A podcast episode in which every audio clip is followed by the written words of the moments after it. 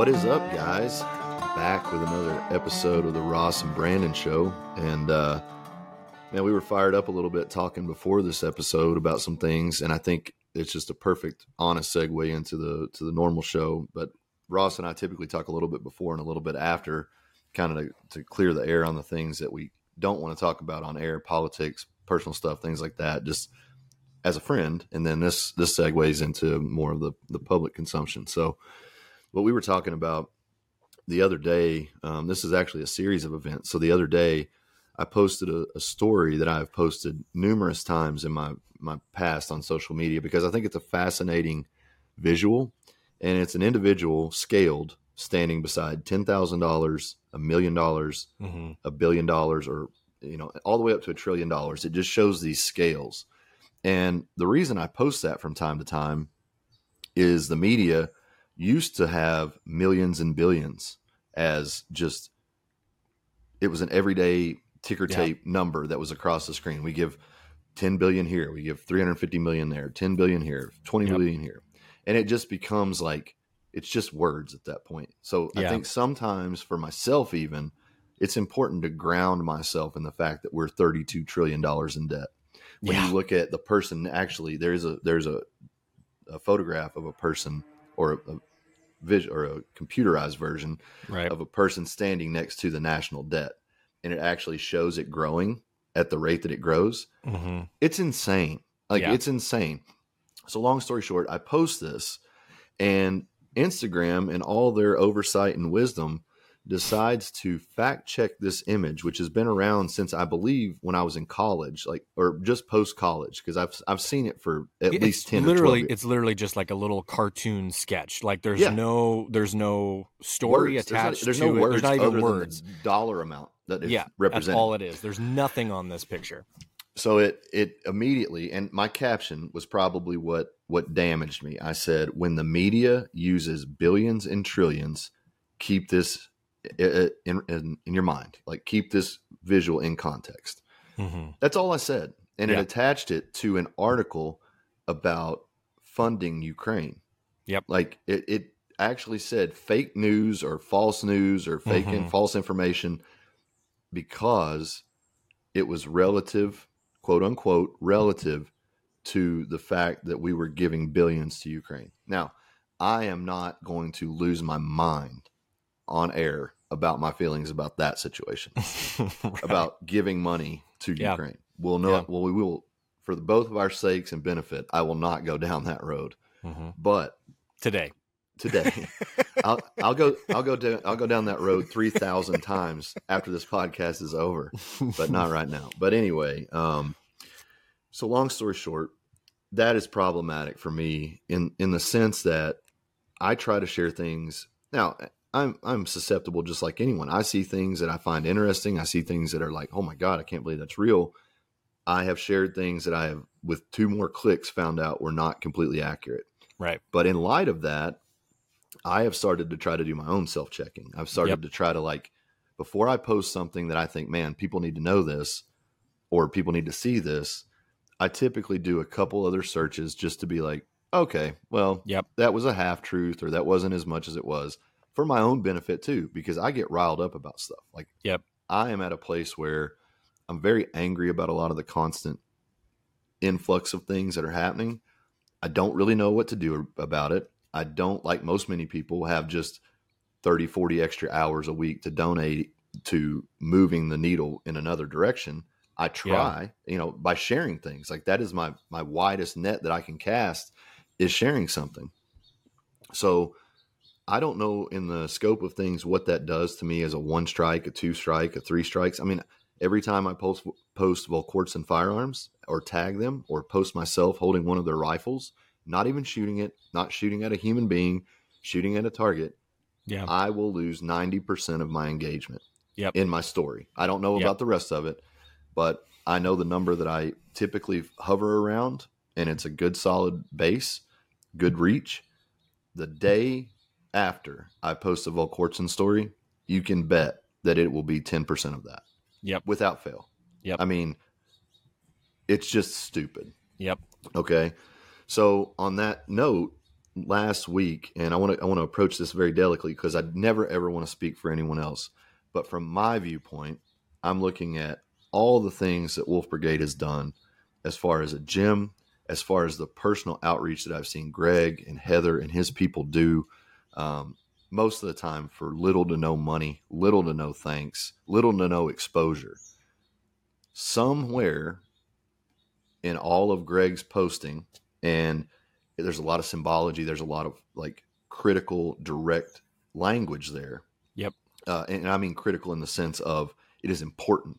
I think if you read the read the words, you will see how important they are to strength, to betterment, to self improvement, to being kind to people, to helping your friends, to helping your circle.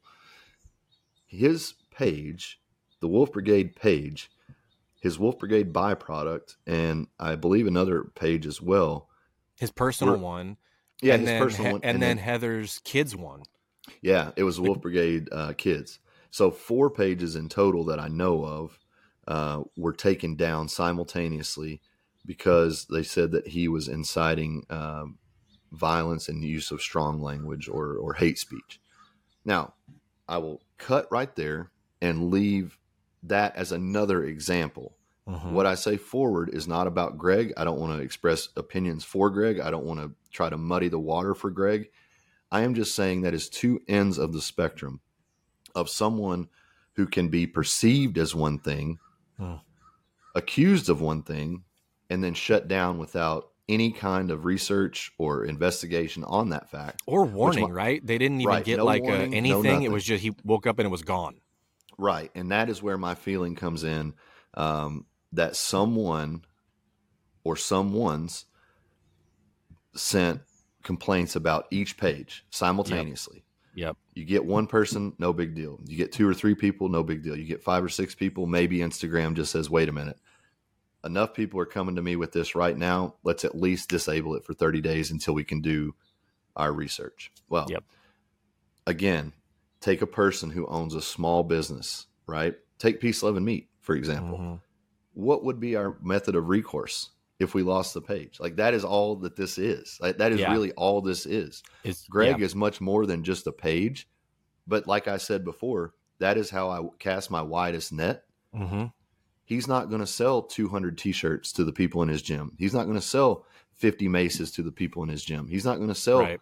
100 ropes to the people in his gym. So by crippling this man um, or anyone being crippled by an algorithm or by some 25 year old kid that doesn't know their asshole from their elbow, just looking at a picture and deciding, oh, this looks like something that upsets me. Why would I ever yeah. overturn it and allow it? So, what is the spectrum there? What are we dealing with here? Is it as an AI generated algorithm that just looks at things, you know, searches for words? If you say the word gun, if you say the word, oh, kill it, like, oh man, yeah. go kill it. Dude, yep. I had a post removed because I said kill it. Yep. So that's the thing. We're in a place right now where people are so pathetic, so weak, so fragile that words on a screen, more than words in your face, words yeah. on a screen can prompt a reaction on a on a thing that you can put down. Right? Yep. What happened to letting people decide? Are people so stupid? Maybe yes they are. Are people so stupid that they can't discern fact from fiction, truth from lies? I, I I'm having a hard time with that more and more in the media, but I think giving a person an inferred direction on what something is is critically wrong because then that is influence at a level that it is it is deviant because you're not yeah. giving a person a chance to even see it to decide. Yeah. You're not even giving the person the chance to observe something to form their own opinion or to view something in light of the fact that yeah, I might be talking about Ukraine right now in this post. And maybe mm-hmm. that's exactly why I'm posting it because somebody should look at this and say, hmm, what's really going on here? Yeah. And I may be totally wrong, and I'm okay with that. But my opinions, my my what I would consider slightly informed view of the Ukraine Russia conflict, it ain't good for the US, right?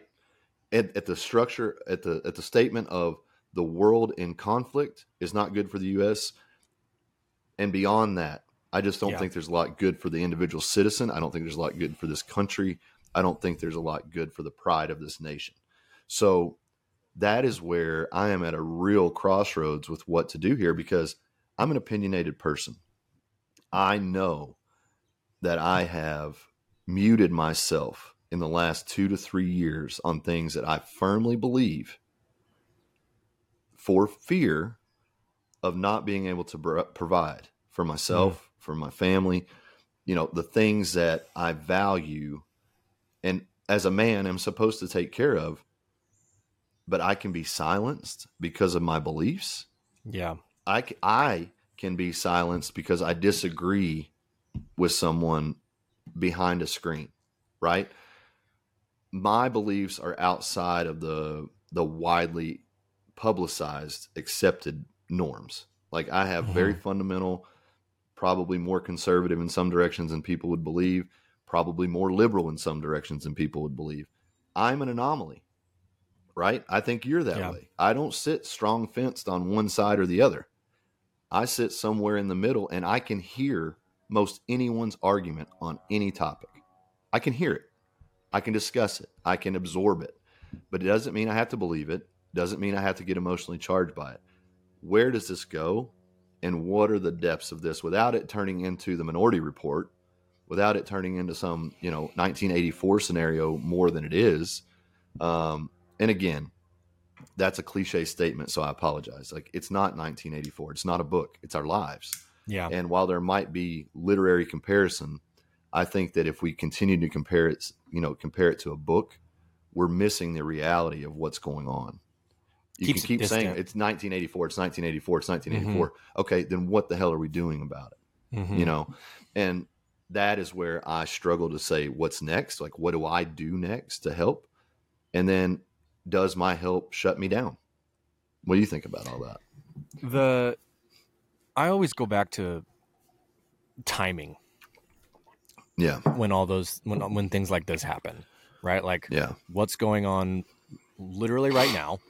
What is coming up in the next few months, right? Mm-hmm. And the mm-hmm. whole thing in these last few days it has been we're already talking about there's already Lionsgate is yeah. re-implemented masks, right? Like they're mm-hmm. already talking about by the end of the year, it's going to be mandatory in airports again, right? So there, it's already starting to happen again, and we know that that's what the what what is the plan, right? So the timing of all of these things, like I and I know it's not with Greg's example, like I, I guess I can't say I don't I I don't know, but I'm thinking there wasn't many more vocal people about a lot of the COVID stuff yeah. during the time that it was happening in the in the, in the fitness space than yeah. him.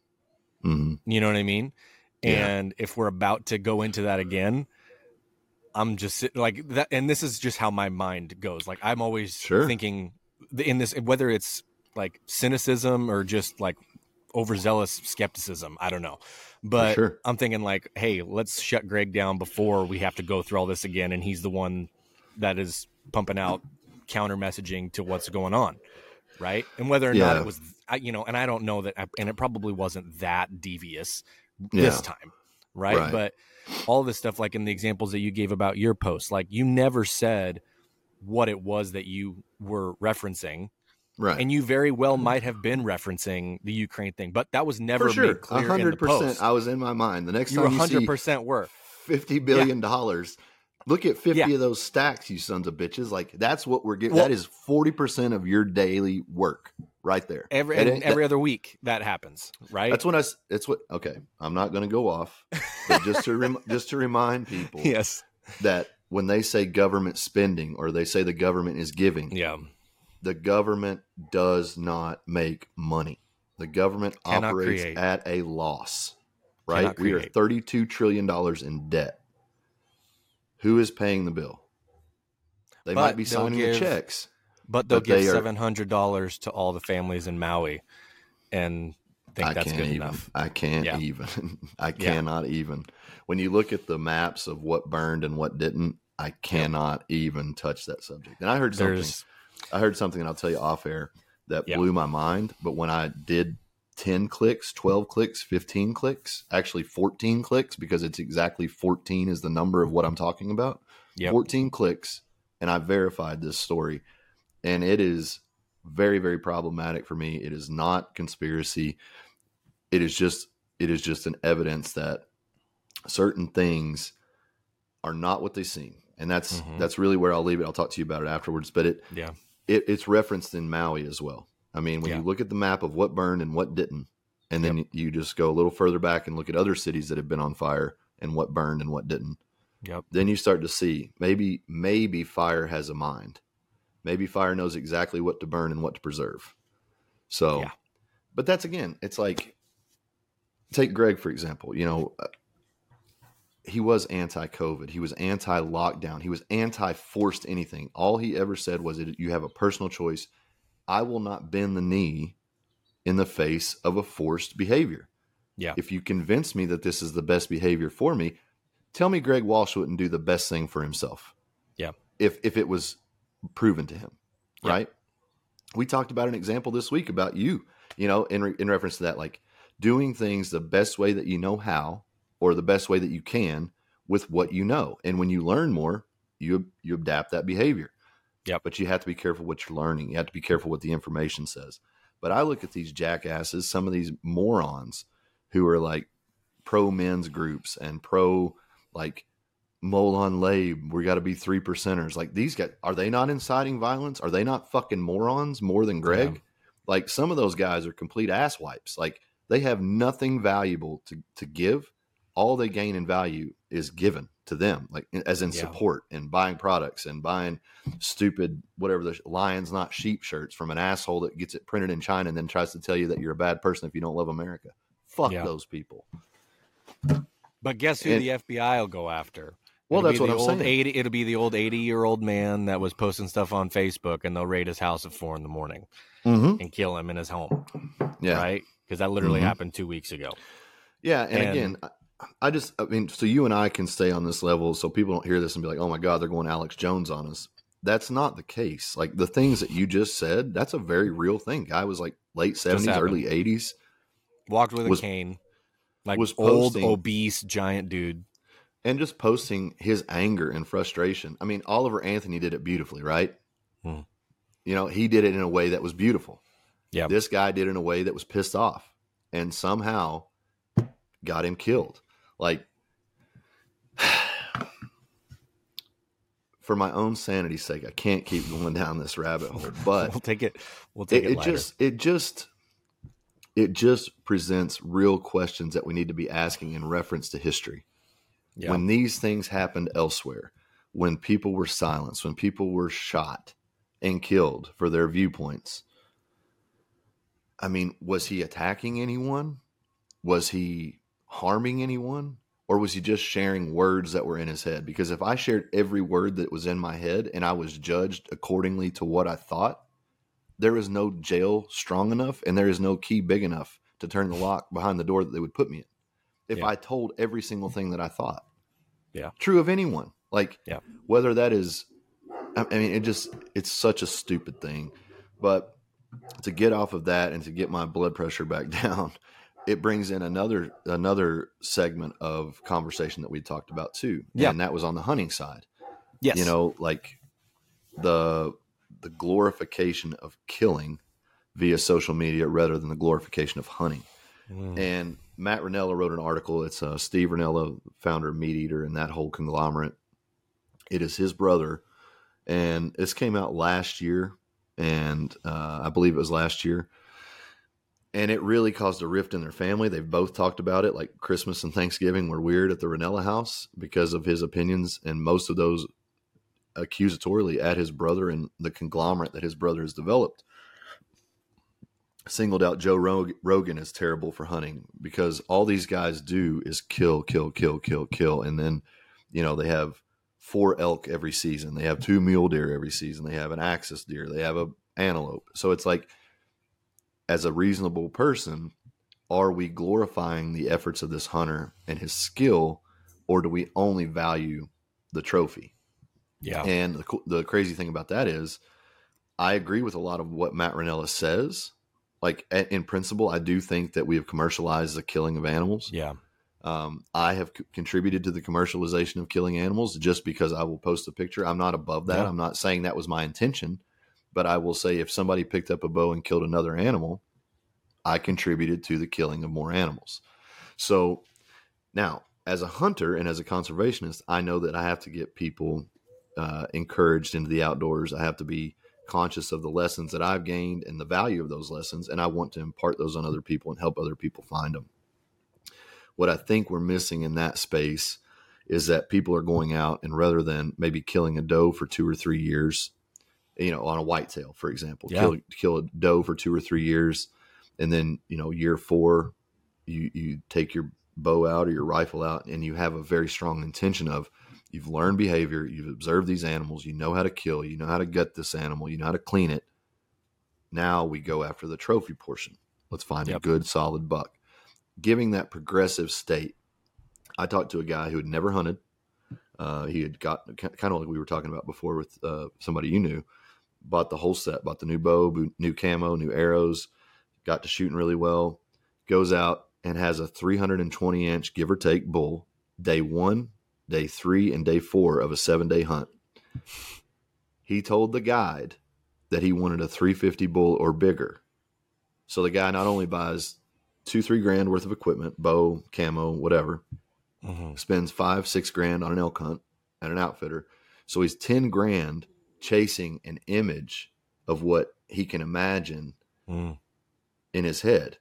hmm I- I've seen a 320 bull on, on hoof. It's giant. It's not Huge. nothing, nothing to ever turn your eye at, but people get caught up in inches. People get caught up in the idea of having their photograph with this giant trophy.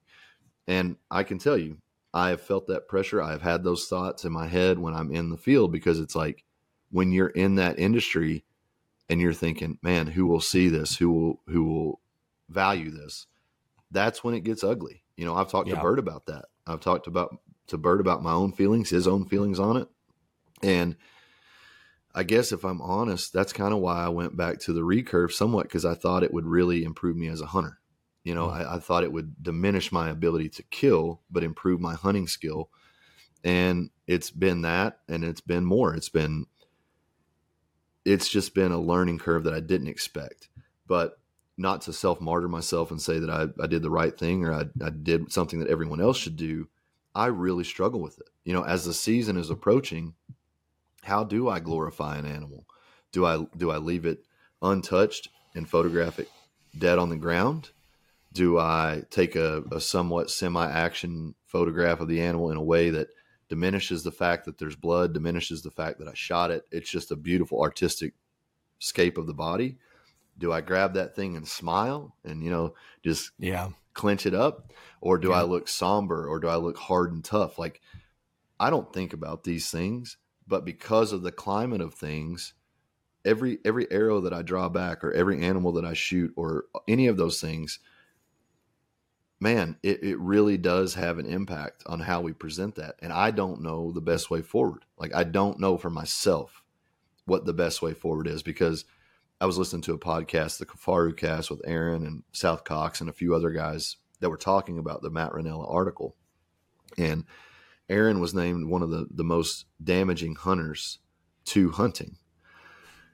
And, you know, I listened to that and I'm like, man, Aaron does one, he he does kill a lot of animals, but it is like that is part of his job is to go to places and test gear, um, help these outfitters out with coals and different things. Like he's invested in He also outdoors. spends 260 days a year in the mountains. right. Like, you know, So, it's so watching a guy like that from a let's just- ratio perspective, you know what I mean? Like how much he's up there.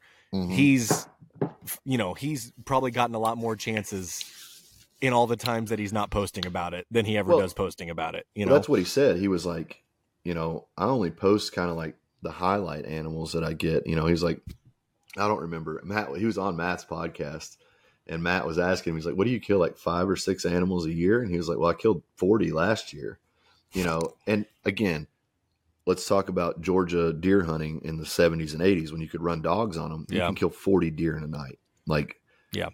That is the ugly side of conservation. That is the hard to explain side of conservation. But if deer get out of proportion more than two de- two does to one buck, you really start having some gene problems. You start having some vegetation problems. You got to keep that order. It is a natural order. And when you put vegetation and agriculture on the ground as a farmer, more deer come in. Yeah. So part of the process of that, if you get more deer on your property, you have to observe maintain nature's balance because you have changed nature by planting 400 yeah. acres of fucking corn. Like, yeah. love our farmers, love our hunters, but we got to understand uh, to the people who are anti-hunting that when you do that, when you when you have a farmer that wants to feed your fat face, they have to put things in the ground or grow cattle or grow pigs, whatever that cultivate more wildlife into the space. Yeah. That's how a farm works, you morons. So when you have that, people have to go out and kill these animals to protect the integrity of the land. That is yeah. a cull hunt. That's what it is.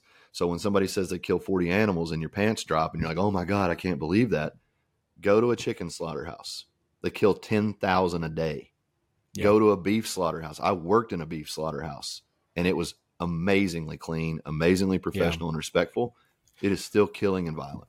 Like it is, there's nothing pleasurable about putting a knife into an animal's throat and cutting its jugular. There's just not. There's, there's, uh, and that and that makes me think too. There's this new down close to my hometown in southern Idaho. They just put in like on the outskirts of town of Jerome this massive. It's one of the biggest ones in the Northwest, I believe. Mm-hmm. Uh, this massive beef processing plant Okay. And it's it's huge. Like I think it's AgriBeef that owns mm. it. Snake River Farm. Like you, you can, and, and the way that it works is, from my understanding, is like if you're a company that wants your stuff processed there, you pay or you rent the hook, right? Yeah, like, yeah. That's and, the way it worked for and, us too. Yep. Yeah. And so, I mean, but there's, I can't even tell you how many thousands of hooks there are in this place. Like, it's yeah. unbelievable. But for the town, because there was a lot of pushback from the town and the way that like politically the land was acquired and there was all this kind of thing that like a lot of the townsfolk didn't like how it just kind of showed up one day basically. Were there any um, fires there that just perfectly burned everything no, for the there space? weren't. damn. There weren't because it was out in the middle of the desert already so there's nothing oh, out there but i think it was because it was blm land or there was something like that or whatever yeah, yeah, anyways. Yeah. so they offered um like a, a, tour once the whole thing was completed they said we're doing this big open house like please come out and take a tour of the facility see what it is. Mm-hmm. and uh, i've heard like from dozens of people that i know that were like pretty hard against it they went out there and they got to see the whole thing in motion and they're like it is there there probably are few if any more top of the line in the country than what this thing is in terms of efficiency in terms of cleanliness in terms of processes of getting you know from point A to point package, mm-hmm. right? Like it, it's they said it's an unbelievable setup, and so when you look at it like that, people have these. Uh, you know, the chicken slaughterhouses is, is an, an example that a lot of people obviously are like. There's there's a lot of problems in industrial animal production, right? Mm-hmm. Like for sure, that's easy to say. We all mm-hmm. know that that's the case but then you see that there's people and there's things that are trying to make it done a better way mm-hmm. that you can't still throw the same heat at those people for trying to improve on something sure right yep even if it still seems like it's a part of the same system which it is, mm-hmm. like you go out and you tour this thing and you're like holy cow this is like feels like a hospital almost mm-hmm. because of the cleanliness because of it's it's so on point with how they do this from point a to b and so yeah. when you look at these things like this and then you take it back into hunting and you made the example before where it's like we need to grow people into this where it's like why can't you shoot a doe or two or something like that and get better at hunting. I think of myself as an example where out here I can't literally like right, I'm not you are not allowed to shoot right. does unless you're a youth hunter in Idaho. Right. Like those are the only people and you only get one deer tag a year unless you pay the out of resident price, which hardly anybody does unless you're like that's what you do every year is you hunt, right? So it costs five times more money to get an out of resident extra tag, which there's only a limited amount anyway. So for probably 98% of the hunters, you get one deer tag, you get one elk tag. If you buy the sportsman's package, you get a bear, you get actually the only thing you can hunt more of is wolves. in the Yeah. state of Idaho. They'll pay Like you to come that- out there and hunt them, won't they? and they'll and they'll and they'll uh well the there's organizations that you can be a part of that they'll reimburse you for That's every what- okay. that you Whoops. yeah I got excited So- and slammed my microphone. yeah so but but it's not i mean it's decent money too like I- know a couple guys it's like several hundred dollars per Yeah, Zach, that you'll get Zach hunts them up there, right? Yeah, yeah. yep he does and i think it's i mean i don't know the exact figures but i remember something like 700 or plus more money It was like seven hundred ish dollars in reimbursement. Yeah. Oh, well, it was, it was more than it was reimbursement for travel, but I think it was seven hundred ish dollars on top of that. and he killed like five last year and you know and it- it- but- Colorado's introducing two thousand wolves. yeah and, and that- Idaho's paying people to come kill them. Like, look Yeah. at the states that have them: Montana, So- Idaho, and so on, and the problems that they have with them. And the problem in Montana, just to give people an understanding of what what happens.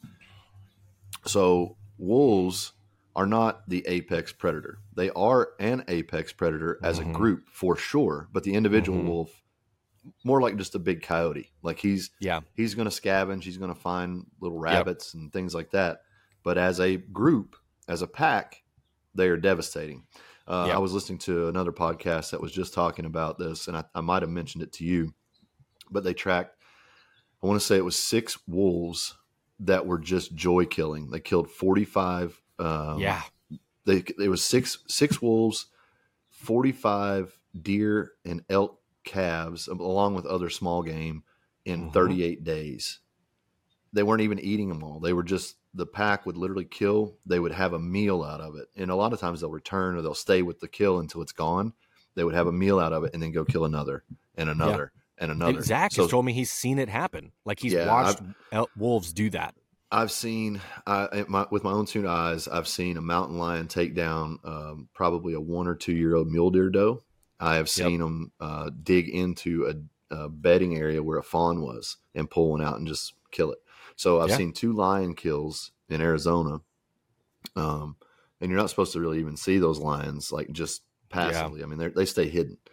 Yeah. Um, but I've seen that. But anyway, in Montana, what I was being told was that the wolves were pushing the bear. And that was my whole point about the apex predator. The bear is obviously a more violent, terrifying predator, one to one. But Yes. six or seven wolves on a bear, they can exhaust the bear, they can tire the bear out, they can frustrate the bear, he'll leave. So the bears, in an effort to get away from hunting with the wolves, have moved further down the valley, which Mhm. has pushed the elk. And if you look at the videos in Montana, I saw a hundred elk sleeping in a dude's front yard Yeah. the other day. Like he videoed. Yeah. And that happens. Like that you see it in Utah and stuff, and you see it in Montana some. But the volume of the elk and the mule deer and such being pushed down into the valley, which is now bringing grizzlies and black bears into the valley, which is now Mhm. creating human interaction with bears, which is creating Yep. problems. You're talking about taking 2,000 wolves and putting Yeah. them in an area that, why are there no wolves in Colorado? Like, Yeah. if you go back to the history of that, people trapped and hunted them to extinction for a reason, right? For a reason. Not saying that that's good. 2,000 is a lot of wolves. And when they reintroduced them here, And they'll be protected had- as a reintroduction they a- species. yeah, they had a they had a number that was, you know, quote unquote like the carrying capacity, right? Of how many packs. Yeah. And Yeah. and literally from I think it was 95 or 96 or whatever. From then until now, we are I, I think the exact figure is is 92%. More? like the, like the the number that they had is 92% of what it is or, or Oh. is 8% of what it currently is Oh, okay. like okay. that's how much more yeah, yeah, yeah. there is so it's Yeah. like it's like 10 or 12 times yeah. what they allotted for back in the 90s when they reintroduced them as to what currently exists in just Idaho now hmm and the big part of it is it's a different kind of wolf Yeah. than what lived here before because the ones that they brought here are the ones from way up north in Canada, which say the Canadian not the same. Yeah, They're a bigger, they're a not bigger, the same kind. Everything that lives in a colder domain, like the deer are bigger in Alberta, the deer are Yep. bigger in Minnesota than they are in Alabama. Like the colder the weather, the harder, the bigger the animal. Like I think that's part of the Viking thing too. Like I'm not, I'm not trying to be funny, but like these cold environment people are Yeah. hardy people. So just like Yeah. in, you know, to live. to you had to be conserve body heat and have exactly. enough and, like have enough heat to actually survive cold winters. And all of this, like to make one giant loop back around when I was talking about how uh, to introduce somebody into hunting, Yes. like let them, you know, like whatever. I went I- and like I've told you, everybody knows I didn't start hunting until I was out of college. Mhm. You know, like I did just I never did. So 23 was the year I first hunted. I was 30 last fall before I ever killed anything Sure. like on a, an actual hunt. Like I've done bird hunts and I've done like small game stuff before throughout, but like if we're talking big game or whatever, I hunted for six years of getting skunked and making tons of dumb mistakes where I had chances. I could have probably taken four or five animals in that time, hmm right? And on this in the seventh year was when it all finally came together and I didn't mess it up, right? And Yeah. like that's how I look at it. Was like I did what I was supposed to do, but I didn't mess it up. Yep. you know, and so like there's and and bringing it into the article that that Matt wrote, I can see how that's a problem for people coming into it hmm where they're coming into hunting and they're like, how you know, the thing. And I look at Steve Rinella, and I, it's Mhm. kind of a joke, but it does kind of make me mad. Where it's like he will get whatever tag he wants because He's of the show, because of the exposure, because of the connections and all that kind of stuff. Like he gets all these crazy hard to get tags, and some of them in uh, you know other states he said he's put in for twenty years and never gotten it. Like I think Sure. he had that mountain goat one two seasons Yeah. ago, and he's like I've been putting in my whole life for this or whatever. But then he'll get these tags in Idaho that are like crazy hard hunts, and he gets them four out of five years or something Yeah. like that. You know what I mean? It's like the the, Yeah. the math just doesn't add up where that is going to be the case without some sort of connections. And I get it. Like if it's exposure for Idaho hunting or you know whatever, I know that that stuff exists. I'm not Yeah. mad at it necessarily, but it does put this false perception. I think in a lot of people that are especially new, and especially if you're coming in as like an adult, like I was, where you come in with this expectation that isn't really, uh, doesn't really exist. No, and I think something that's important to note. Um, I did a podcast with Elk Shape Dan Staton. Yeah, has that one come out yet? No, it's coming out. I- So he goes on a two month kind of like elk tour.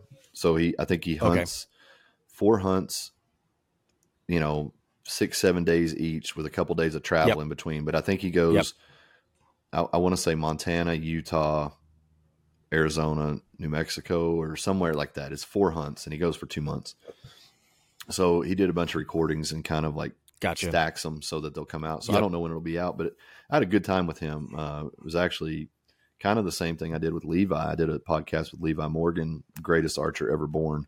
Um, and in both cases, both guys were like, and, and as if you ever listened to this podcast, you know I can talk, but we only covered like on Levi. He said, "Man, I had three questions and we got through one."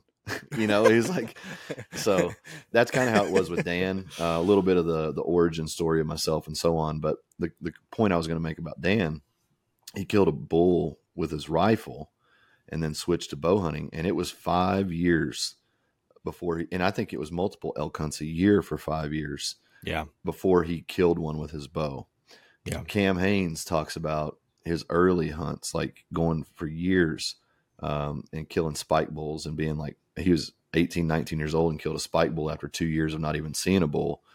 And, you know, those guys, when you really look back at a guy like Cam or a guy like even Steve Rinella or any of them, they were killers before the internet. I mean, Yeah. Cam had some backcountry articles, and anybody, everybody can hate Cam. I mean, everybody can hate that guy for any myriad of reasons.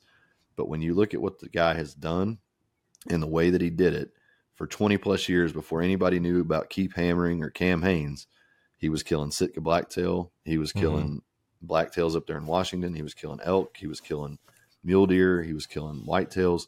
So that's where I wrestle with it because Cam has a million plus followers. He has definitely gotten more people into hunting. I would say at this point, probably than even Joe Rogan. I think Rogan was Yeah. probably like a conduit and a re, uh, you know kind of a confirmation to what Cam was saying because they hunted together. But I think Cam every day is hunt, hunt, hunt, shoot Yeah. your bow, run, shoot your bow, run, and Joe just sprinkles the hunting in Yeah. throughout. So, you know, when you're looking at the Matt Rinella argument of hunting on social media is bad for hunting. How do we break that down? Is are more hunters the problem? No, because there were more hunters in the 40s and 50s post World War II than there ever been since. There are more Mhm. hunters in 47 to 51 than have ever been recorded since. So it's not more hunters, right? And most of those most of those hunters were rifle hunters then. Now it's you know it's a totally different game. So is it more people or is it less self control of the people? Is it less education of the people? Or is it that stinking, sneaky, selfish desire to get known Yeah. that makes it? You know, like what is And the the other one that I kind of had thought of too, because I in that article, I remember that article, and I can't I can't remember if it was him that makes the direct the direct analogy of it, or or the the point was it's also less habitat for the wildlife than existed 80 years ago, Yeah, just that's, because that of was the growth of stuff. And so you're pushing not even though it's not as many hunters as back then, you're pushing a greater number into a smaller area. Yes, So the hunting pressure is increasing, which I get that totally. sure. You know, like from that. Well, that was that was I genesis. There aren't enough Yeah. tags for the people that truly want to hunt for the meat and for the hunt. Yep.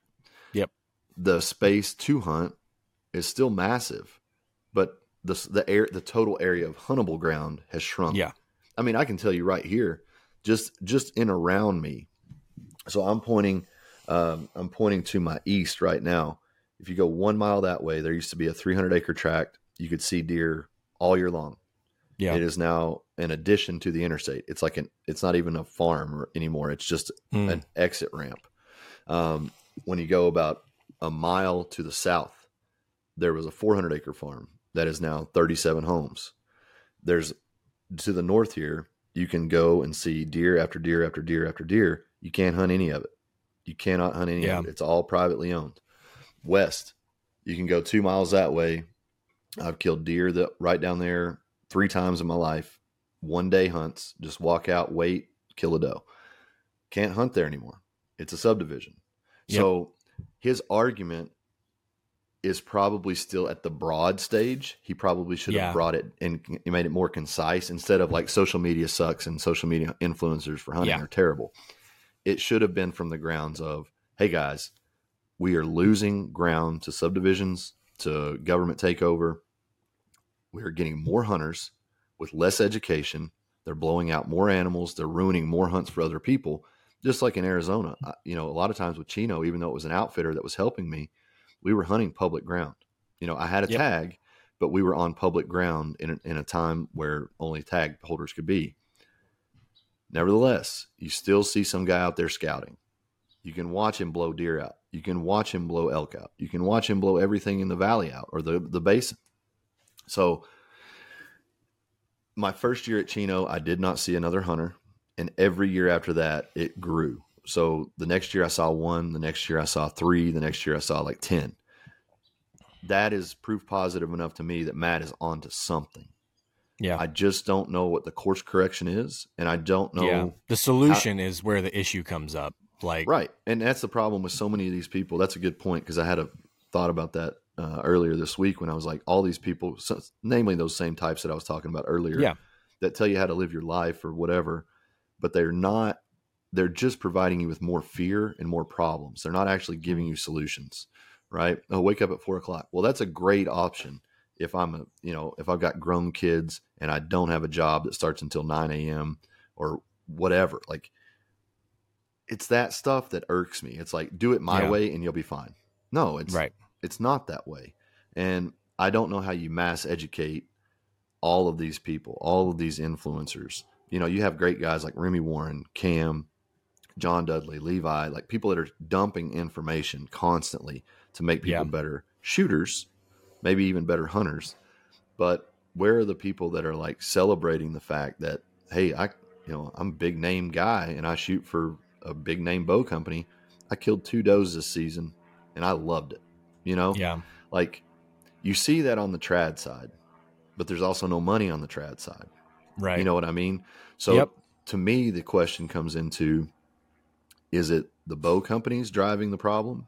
Is it Mm. the marketing companies driving the problem of creating these superhero type hunters that that in my mind, um, and to even Matt's argument as well, force poaching because these guys are paid to kill. You are paid to kill. Like if you kill, and, and this is where it gets ugly, right? And this is where I have problems with it.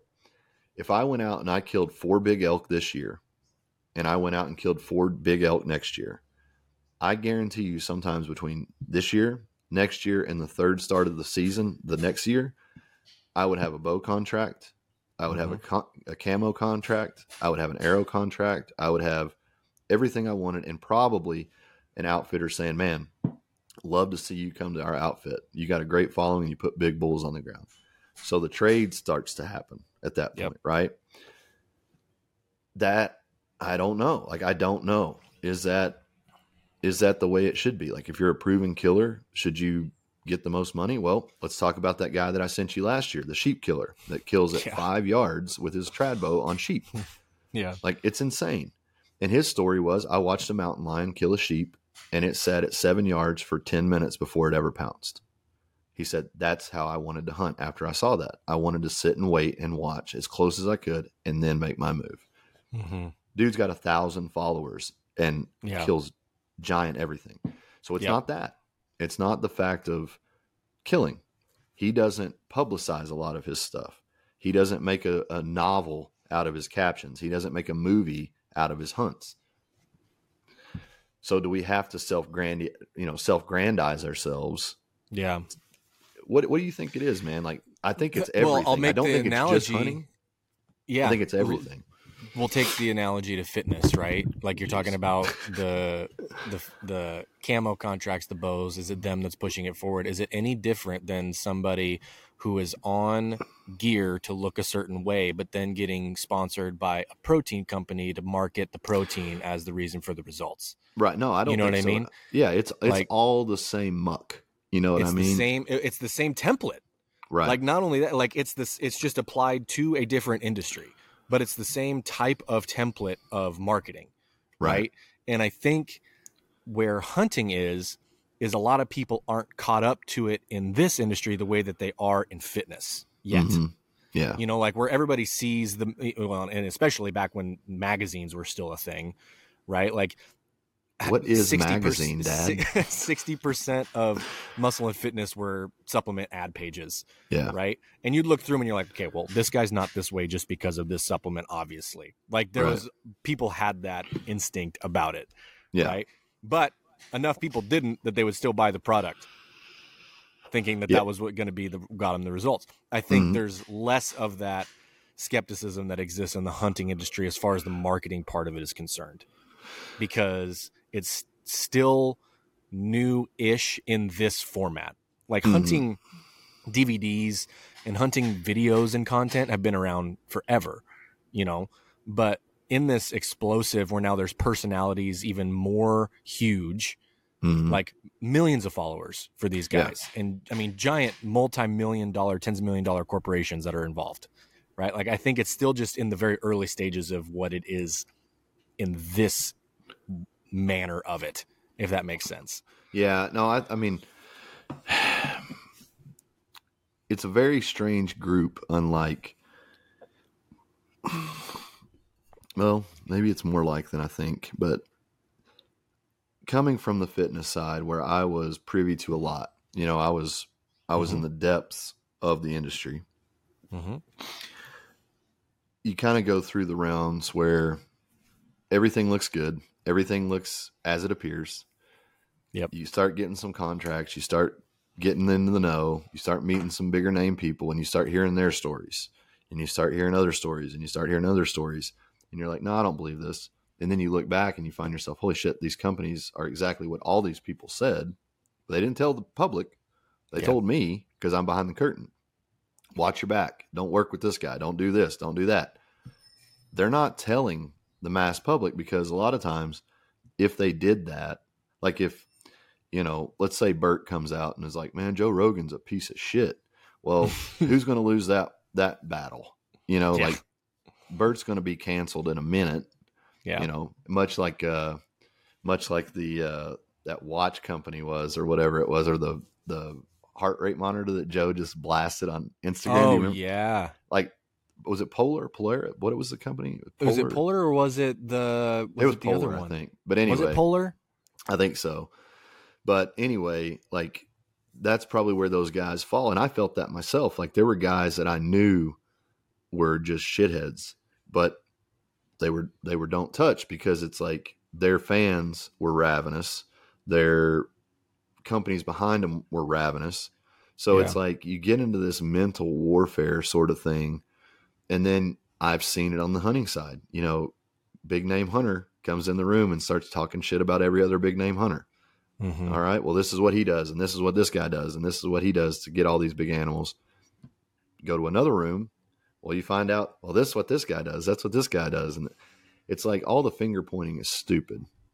But in that money realm, there's only so much pie. You know, there's only so many dollars up for grabs amongst that upper echelon. So I think that breeds a competition. I think that breeds a look at me, look at me only kind of mentality. Um, as in preservation for their business. Like they're not doing it maliciously, but it's like Right. they become the show. Yeah. And depending on where you fall, like I listen to a ton of archery podcasts on building arrows, tuning bows, all that kind of stuff. And just to give you an example, John Dudley or Aaron Snyder or Ranch Fairy, you know, Troy Yep. down in Texas. Three different ideas about how to build an arrow, right? If I watch John Dudley, well shit, his information looks awesome. It's well presented. It's it's as good as gold, and he kills. So I'm going to follow that religiously. All right. Yep. Never heard of Aaron Snyder.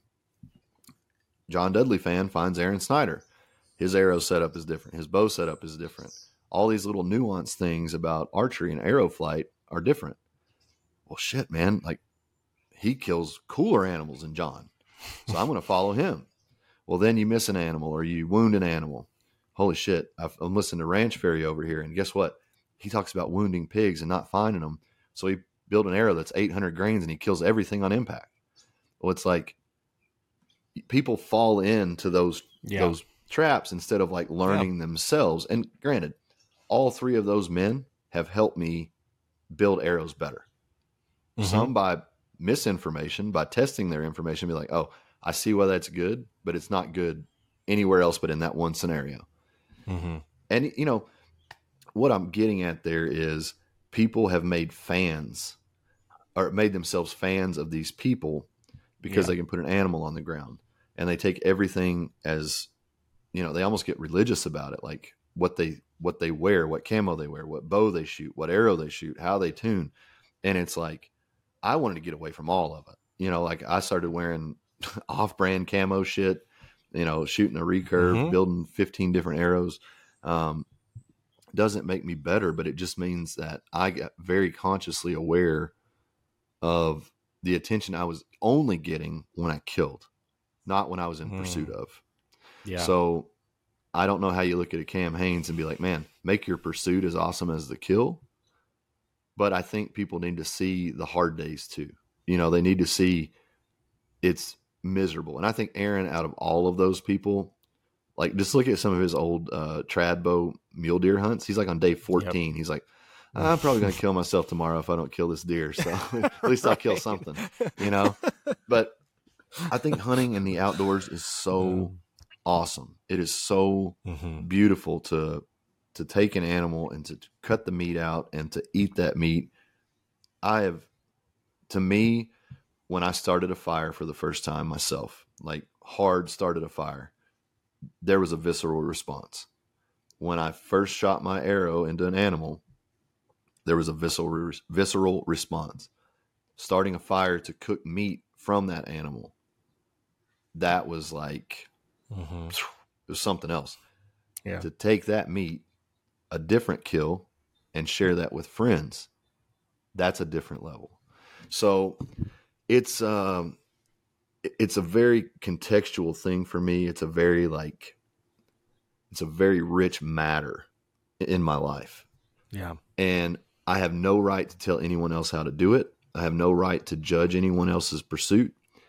But man, as an industry, I can observe what it is doing to people that I know personally that were great, good people that have maybe fallen off the ledge of the industry. They've they've chased the industry too hard. So I'm still trying to figure that out for myself. Like, what is my code? How do I do this? How do I share this? How do I explain to people that it's not just a dead pig or a dead deer on the ground? This is hours of planning and effort and shooting my bow and building the arrow. Like, all of that is hunting Yeah. to me. Mm-hmm. I'm just trying to figure out how to make it so that that translates. And I struggle with it, you know? I do know. I'm to- I was trying to think of some way to actually respond to it without just saying yes, I am the same, but I am Yeah. the same. You know what I mean? but I, I want to see people, especially people that follow this. I would love to see people get into hunting. I would love to start seeing people share their experiences, you know, success or fail. I actually had um a really cool message the other day. Uh he's a part of a group that I'm in on Discord hmm and uh Oh, one of those anti-government forums. I see. Got it. uh his name's AJ. Um but he's he's I've interacted with him a bunch over the last couple years and he's followed a lot of the programming and stuff like that. Mhm. Um, but he he messaged me the other day because he said that he just got his his first recurve Mhm. after like all the stuff that we've talked about it, and then he so he sent me a couple questions about like string length and all that kind of stuff. So I just sent him over the specs on on mine because after you had told me my string length is a little bit shorter than It's usually three to four inches shorter than the limb to limb kind of deal. Yeah. That's usually Yeah. about what it runs. Longbows I are think about mine- three. Recurves are usually three and a half to four. mine was I'll tell you exactly. So 62, string length- 58. So the AMO is 62 Yep. even, and my actual was 57 and three quarters. Yeah, so that's about right because that's what Yeah. my string is on my Hoyt is a fifty-seven and three quarter, and my Buana is a fifty-eight. So Yeah. as far as the string, So- length, Yeah, so I just sent him over that, but he had said it was, you know, he was motivated to get it after hearing us talk about it for so long. So it was kind Yeah. of cool to see that it's, you know, it is being implemented yeah. in places, you know, well, which is cool. I- you know, I had two guys um, very recently um, order some Buana bows, and you know that's cool because one, Mark is a good dude. He just killed a great mule deer too out in uh, California. He was on a oh, did he? yeah last night and he was pretty down um i didn't talk to him directly but we we messaged a little bit he was i wouldn't say down he was just frustrated with the bears. Yeah. they were non-existent and jeff hairston who was out there too um, he said he set water three days for 10 hours each day never even saw a sign of a bear so Yeah. you know i don't know if jeff is hunting mule deer but mark went from a bear hunt directly into mule deer and and got him one out there so it, it's a pretty buck. It's it's a beautiful buck. He had it set on his pack with his bow there, but um, the Buana bows have been really really good to me. Once I respected that bow, I tried to make it into. I, I tried to make it shoot like my Hoyt. Um, Yeah. Just because that was fear, you know, because the Hoyt was off a spring. This is off a shelf. This was I had deep water immersion with something I didn't know how to swim in, you know. So Yep. uh, Yep. tried to make it more familiar, and that was just that was okay, but it wasn't doing it justice. And when I really went back, new string, new arrows, new setup, stupid. But that's what you have to do with the recurves. They all have personality that Yeah. you have to bend to. You can't bend them to yours. Well, and then the bear that you were shooting this morning, like Yeah. that one you're shooting off, eh, that's off your finger, isn't it? Yeah, pretty much. It does have a little bit of a. It's got a cheater lip on it. The guy kind of Oh, wrapped okay. it with. It's got a little cheater lip, but it ain't much. I mean, it's it's about the three quarters the width of a pencil. That's that your arrow is resting on. Like you can see carbon sticking off of the shelf. So Yeah. Um, it's shooting pretty good. Like I said, those are those are arrows that I had built for my Hoyt, but the the draw on it's a little bit lighter, so I thought it would kind of even out, and it it flew great. I put two arrows Yeah. right side by right side by Dead side. money. So, um, would I take it to hunt right now? No. Would I? Do I need to go back through that process I just explained with the Buana? Absolutely. It probably needs. I'm going to guess another 25 grains up front to make it perfect Mm. because I was a little bit um, my nock. So the cool thing about when you learn how to tune, you start paying attention to what your nock behavior is. If it's right, it's a little bit weak. If it's left, it's too stiff. If it's high, Mm. you're nock high. If you're low, you're nock low. Um, and you can start adjusting your bow on that. And I was just a bit stiff, just a bit. like most people wouldn't even care. But I have watched enough nocks this last year Yeah. and a half to know that it's a little bit stiff. So a little bit more weight up front will kind of weaken that tip and that'll even me out. So I'm going to go from probably a 150 head to a 175, but the shafts and the Mm. arrows themselves Yeah. are done. So I, you know, if I could encourage somebody that was looking to go the path, I would probably encourage them to start with a rifle. Um, that's a it's a long range, high opportunity weapon. Yep. It is designed to put meat in the freezer, and it does a very good job of that. It also increases your success rate, and I think that a lot of people need to need to feel success with something early on, so that they know that they can commit further. So I think a rifle hunt is great. Two to three years of that segue to a or compound. go six years with, or go six years without. Yeah, well, and I mean, I'm can do that with a rifle again, too. I'm thinking a little bit more of the whitetail woods where like if Right. you have a good Yeah. spot to hunt whitetail, you're going to kill a whitetail with a rifle. Yeah. It's just inevitable. Um, but I think, you know, two or three years of that, maybe five years with a rifle out west, and then look at a compound. Um, I know a lot of the trad guys are probably going to get mad at that, but it's like Mhm.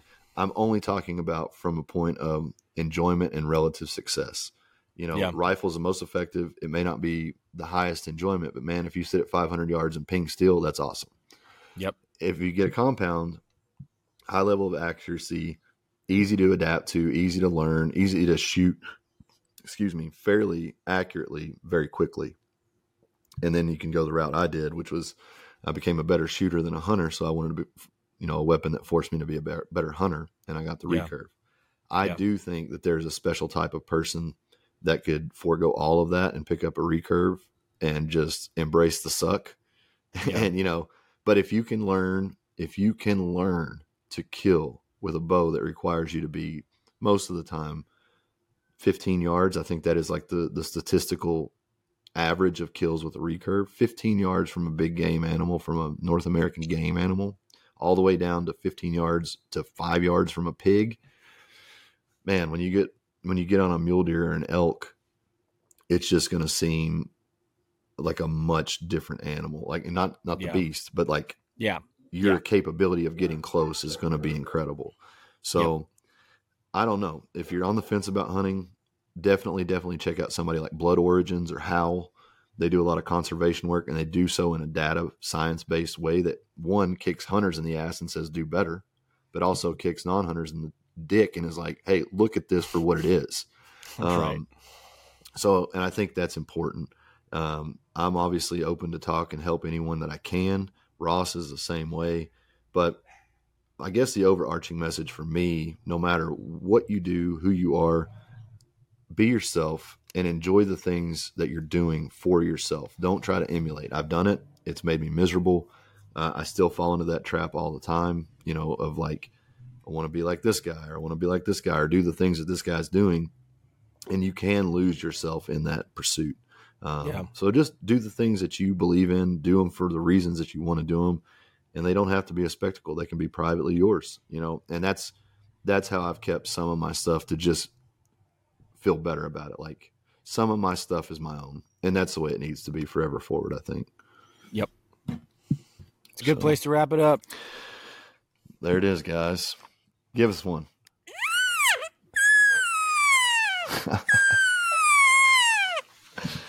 Ross has got the whole family and neighborhood on elk warning. He's giving them calls.